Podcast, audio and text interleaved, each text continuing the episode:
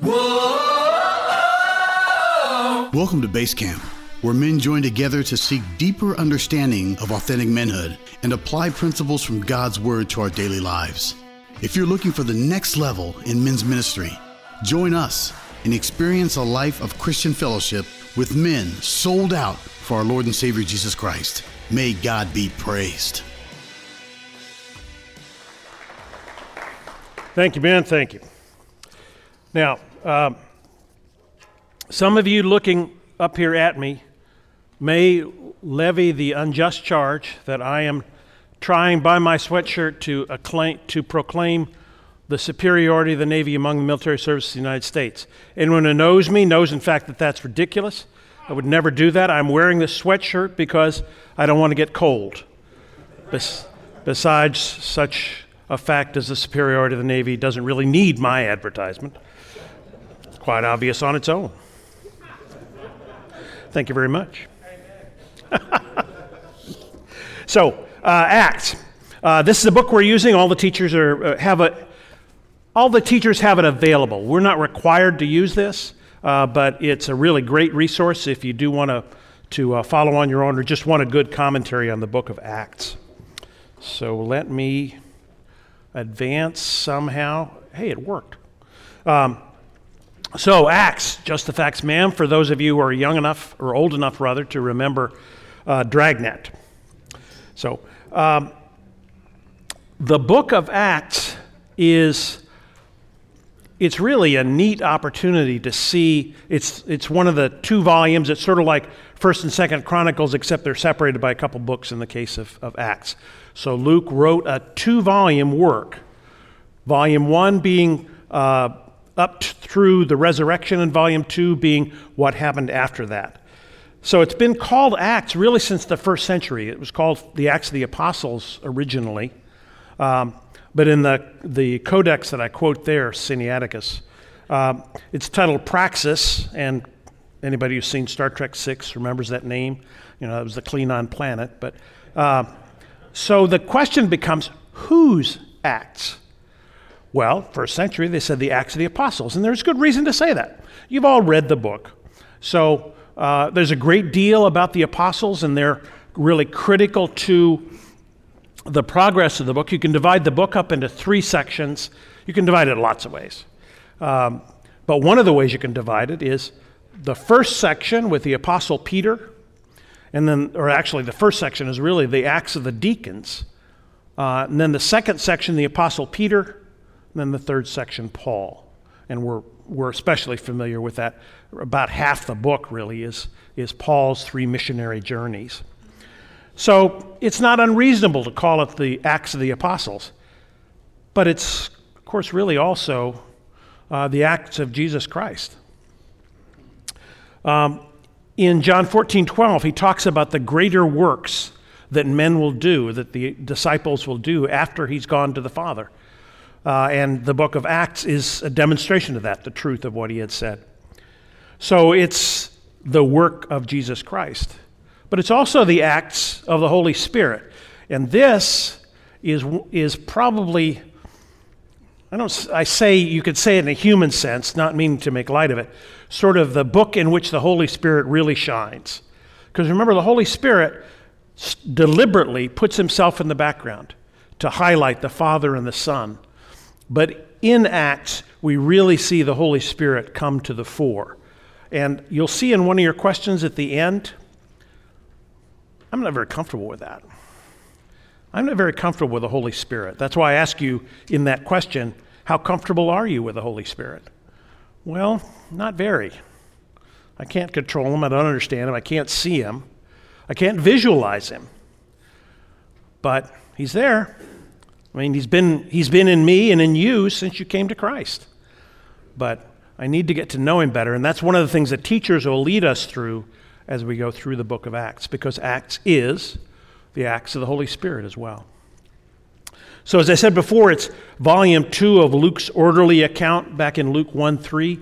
He talks about, I have compiled a, for you, most excellent Theophilus, an orderly account of these things I'd looked at so long he'd actually worked quite hard at gathering not only his own observations, because Of course, there's a section called the we chapters in uh, Acts further on, and you can see where Luke changes from they to we after he joins Paul. So he's describing his own, he's an eyewitness to his own experiences. But additionally, he's also very diligent in both Luke and Acts to gather the testimony of eyewitnesses, uh, people who had actually experienced, seen, heard Christ. I think uh, if you read through the first parts of, of Luke's gospel, it's clear that he uh, spent a lot of time talking to Mary because the things that he talks about there, only she would know. Uh, Luke 1, 2 through 4, as I put in your notes, is a preface to Luke Acts. If you take Luke Acts as a, a single a combination of two books, uh, that's the preface to those two volumes, which is actually quite common. You still see it today. We're in a multi volume book. There'll be a preface at the beginning of volume one, and it'll be effective for both or multiple volumes. So Luke probably drew on Mark's gospel. Uh, I think most, many, if not most scholars agree that, that Mark was probably the first gospel. Seminarians can correct me if I'm wrong on that, but, but uh, Luke probably wrote before Paul's execution, uh, since he doesn't note it at all, and he probably wrote before the fall of Jerusalem, which dates the book probably to around somewhere. I mean, I put Stott in the book, and I I think it's a fine date, uh, puts around 60 AD, because Paul is, according to many sources, uh, dies uh, at the hands of Nero in 62 to 64. Uh, some others put the book as late as 67 AD. If you see the movie Paul, Apostle of Christ, which is actually quite good, um, they put it a little bit later, just before Nero's own fall, in about 67 AD. So, Who's this guy, Luke? Well, as with every writer of Scripture, I mean, you're, you're a contributor, you're really a, a sub contributor under the Holy Spirit to uh, the most uh, widely read book in history. So you're important just for that. But he's the only Gentile author of Scripture. As you know from Colossians 4.14, the, the term that Marty, uh, Pastor Marty probably most often uses to refer to Luke is, is Dr. Luke, the beloved physician from Colossians 4.14. He is, uh, that word iatros is a physician, uh, one who heals. He's educated not only by his occupation, but by the fact that he's, he uses pretty sophisticated Greek. Probably not as sophisticated as the author of Hebrews, but particularly compared to the other Gospels, um, written in a fairly educated style. Extra biblical sources, Christian tradition, suggest he may have been from Antioch in what is now Syria, uh, and he probably died in Greece. They suggest that he died in Greece at the age of 84. He had a wider experience of the Roman world. Most of, if you think of the gospel writers, Matthew, Mark, and John were Jews in fishermen, a couple of them, uh, or relatives of fishermen, who didn't go a whole lot further until later on in life after, the, the, after Christ's resurrection. Hadn't gone much further than the boundaries of Judea, probably not at all further than the boundaries of Judea. Luke clearly had gone further. Uh, Stott notes, as I put up here, he's the only one who calls the Sea of Galilee a lake because he'd seen real seas as opposed to Lake Gennesaret or the Sea of Galilee. He also uses markers from the Roman world. He gives us probably more, he spends more time, puts more in his text about uh, drawn from the wider world, markers that would be meaningful to non Jews. Um, and I give you some examples there. He uh, dates uh, the events of Luke 2 to the reign of Augustus, Quirinius, the governor of Syria. In Luke 3, he uh, dates to the reign of Tiberius, and to, he lists all the tetrarchs who were in power at the time when Jesus comes into public ministry. He also, as a Gentile, reaches out to Gentiles, uh, to those less familiar with Jewish tradition. Like I give an example in Luke 22 1. He talks about the Passover. He doesn't assume they know what Passover is. He talks about a festival and says that which is called Passover. So, what does he say? And these are sort of the major threads that we'll explore for the next uh, couple months as we go through Luke. So, Luke teaches that salvation is prepared by God the Father, given by Jesus the Son, and offered to all peoples. Of course, a major theme of the book of Acts by the working of the Holy Spirit. In the book, the apostles are the key instruments of God in the spread of the gospel and the expansion of the kingdom. They've been chosen, taught, commissioned, and equipped by Christ. But there are lots of other people involved in the spread of the gospel. The seven deacons, as I talked about earlier, Jewish believers, Aquila and Prisca, or Priscilla, in uh, Acts 18 and several places throughout, and other Gentiles, Luke himself, for example, also the uh, centurion Cornelius. Luke specifically focuses on the spread of the gospel to the west, out on the Mediterranean, uh, and along the coast. It's important to remember, though, that the gospel didn't only spread in those directions. In the first century, we have strong traditions of the gospel reaching India through Bartholomew, the apostles Bartholomew and Thomas. The gospel going to Armenia. The church in Armenia dates its existence from the first century, oldest Christian country in the world. And also to the south, and Luke does note that with the Ethiopian eunuch. So remember that, that uh, we get a snapshot in, in Acts of one part of the expansion of the gospel. But just as nowadays, the things we hear about where the gospel goes, it's like that leaven, that invisible leaven that's gradually infiltrating its way into the world. It hap- continues to happen today. It goes places, and we have no idea where it's going because the Holy Spirit is taking it there. Now, there are a couple cautions that I want to give you in general in Acts. And this is true really of any narrative passage that we go through, any book of history or description of events. We need to be careful as we go through those of taking doctrine solely from narrative passages. In other words, saying, okay, I read that this happened in the book of Acts or in 1 Samuel, so that's the way we should do things. It may be, but we need to look to the doctrinal passages to make sure we're not getting off track. And the reason I say that is the second point there. I need to recognize, especially in Acts, the, that exceptional circumstances, and Acts was certainly a book of exceptional circumstances, may influence how applicable the events and methods and narratives in the book are for the church today. And I think you all know thing you can think in your mind, what am I talking about? Sign gifts, how the Holy Spirit interacts with us. And there and in this room right now, there are people with a wide variety of views on those issues.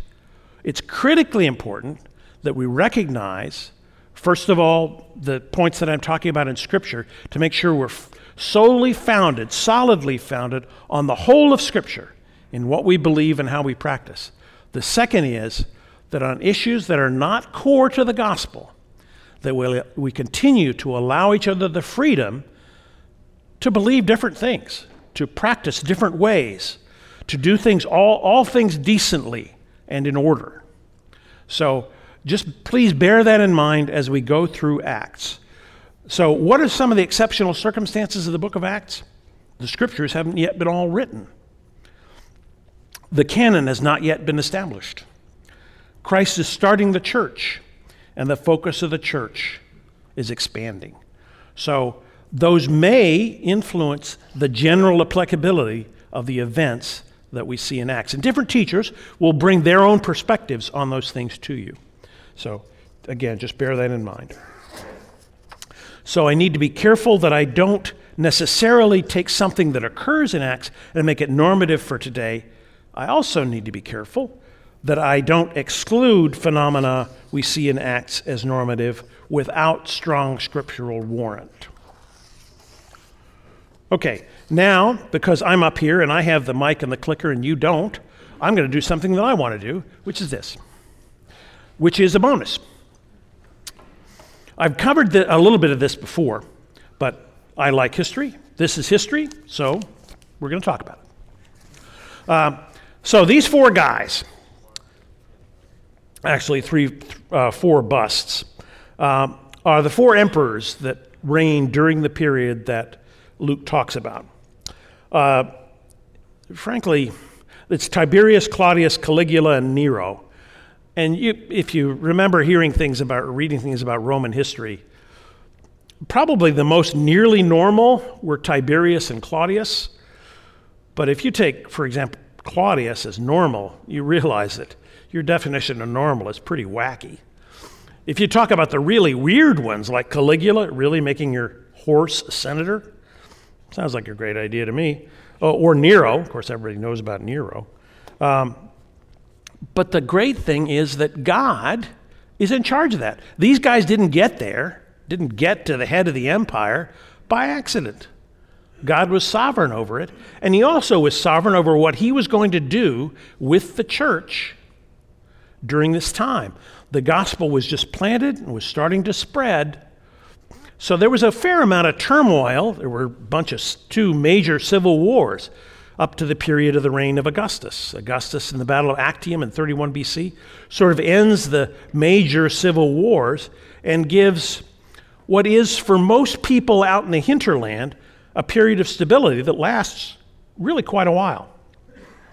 It doesn't look that way if you read about the reign of these four guys, particularly in the reigns of Caligula and Nero.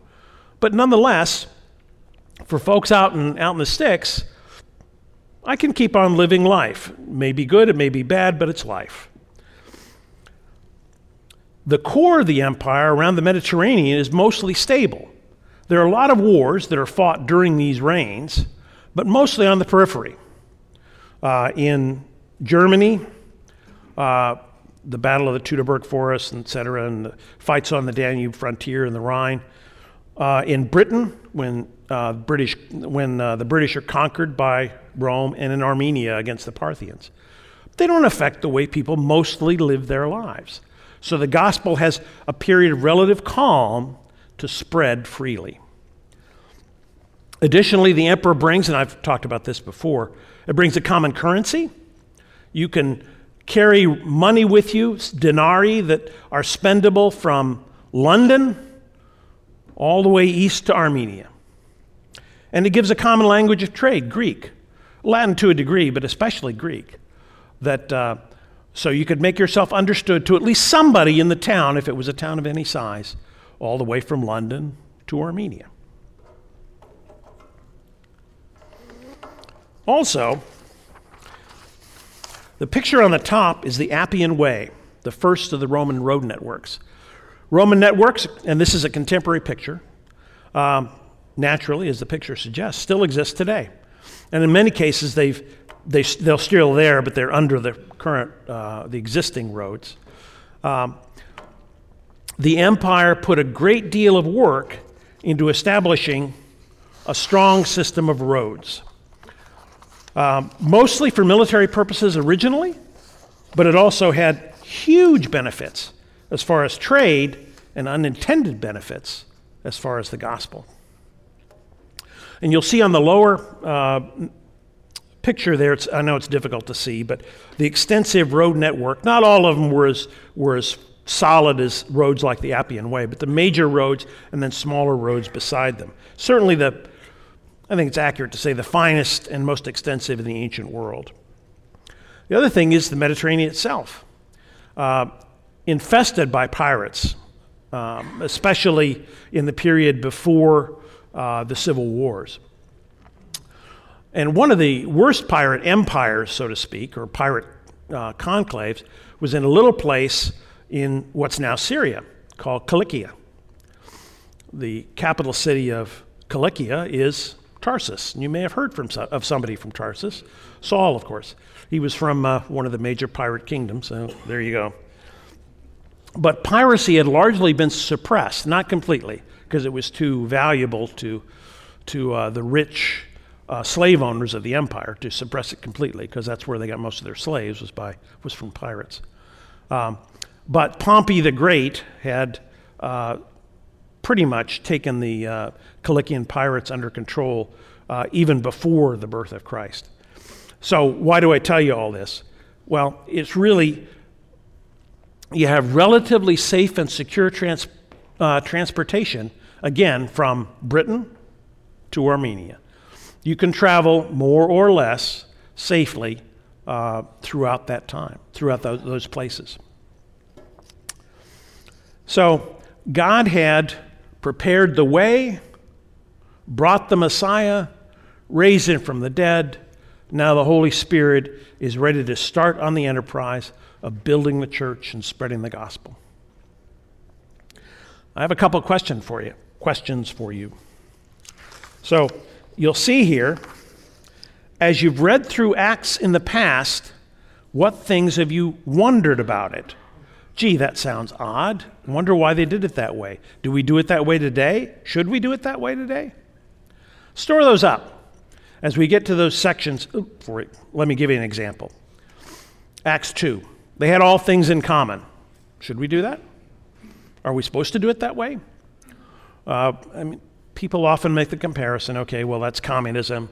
Let's try to, let's sort of move past that and, and get to that's the economic steps that they took in the period of the early church. Let's evaluate why did they do it that way? Is that normative for us? Another example of what's normative and what's not. So, but think about those questions that you have and store them up uh, to ask the poor teacher that's up here uh, during that section. The second is God didn't resign his sovereignty at the end of the book of Acts. He's still at work in the world today, obviously. What do you think are some of God's goals? Here's a hint, they're probably the same as they were then. Uh, what were some of God's goals? What are some of God's goals as He exercises sovereignty over world events? And obviously, you can, you can go off in a lot of different directions on that, but sort of what are some of the big picture goals? I'll, offer, I'll give you one for free His glory. God's goal was, is, and will be for all eternity His glory. So, and you, got, you guys can talk about the others. And the third one is the question I've already mentioned are you comfortable? How comfortable are you with the Holy Spirit? Okay, that's all I got.